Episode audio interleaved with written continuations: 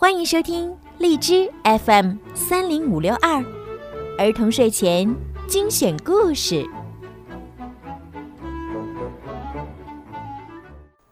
亲爱的小朋友们、大朋友们，你们好！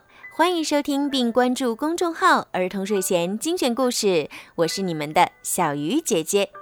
小鱼姐姐又来给大家讲睡前故事了。今天呢，要给大家讲的是小兔汤姆的故事。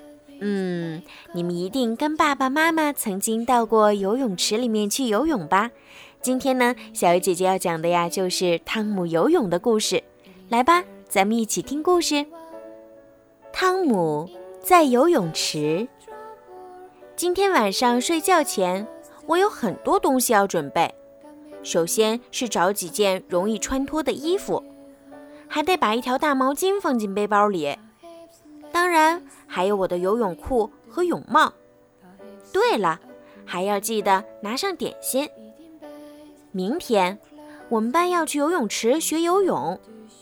我在床上重复着去年夏天爸爸教我的游泳动作，这样明天我就不会往水里沉了。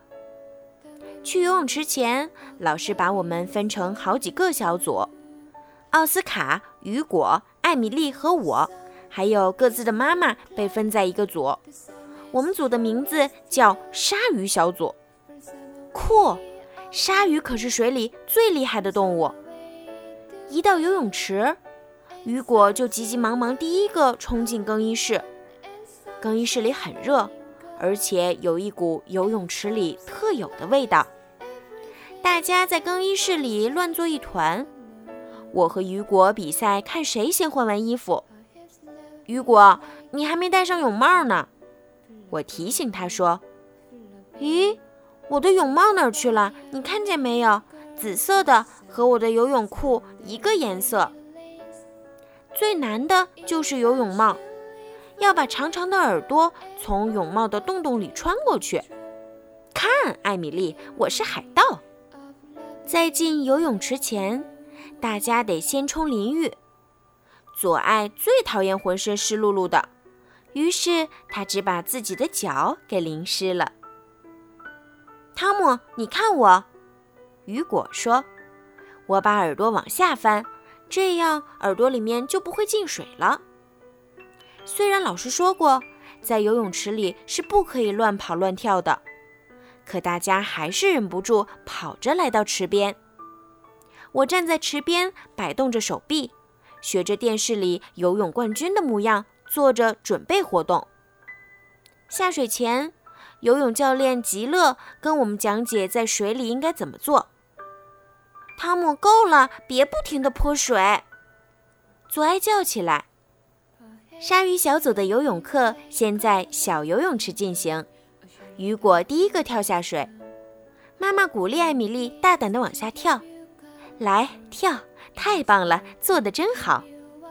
虽然艾米丽跳得不错，不过我可比她强多了。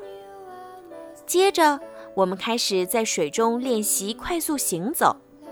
我和雨果走得跟两辆小车一样快。艾米丽为了不让眼睛进水，居然把身体转过来走。我看她加入螃蟹小组倒不错。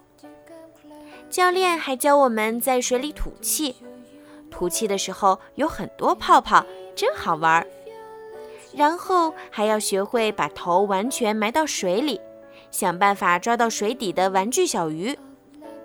现在我们要到旁边的大游泳池去了，因为水很深，所以大家都要带上救生臂圈。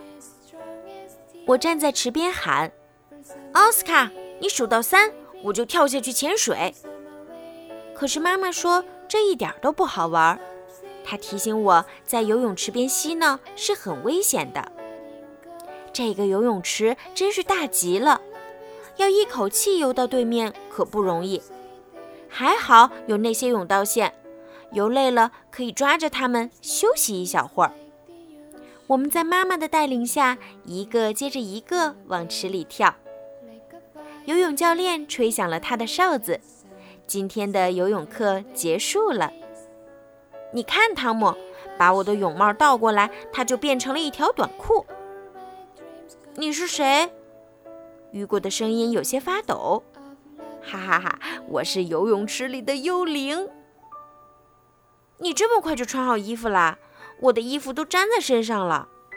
我着急地说：“老师，我找不到裤子了。”雨果大叫起来。换完衣服后，我发现自己的肚子开始咕咕乱叫。你要吃我带来的点心吗？雨果问我。太好了，你带的点心总是很好吃。晚上洗澡前，我帮伊娜戴上救生臂圈儿。游泳课马上开始。这次轮到我当教练了。我教伊娜在水里做各种动作。我对爸爸说：“等一下，我们可以玩一下小小的泼水游戏。”好啦，今天的故事就讲到这儿了。小朋友们，你们会游泳吗？你们在学习游泳的时候有什么有趣的事儿，也可以留言告诉我哟。如果你们喜欢小鱼姐姐的故事，记得把它多多的转发给你们的好朋友，转发给更多的宝爸宝妈，让更多的小朋友可以听到小鱼姐姐的声音吧。想要听更多的故事，可以在荔枝订阅 FM 三零五六二，也可以搜索公众号“儿童睡前精选故事”来听小鱼姐姐的故事哟。好啦，孩子们，晚安。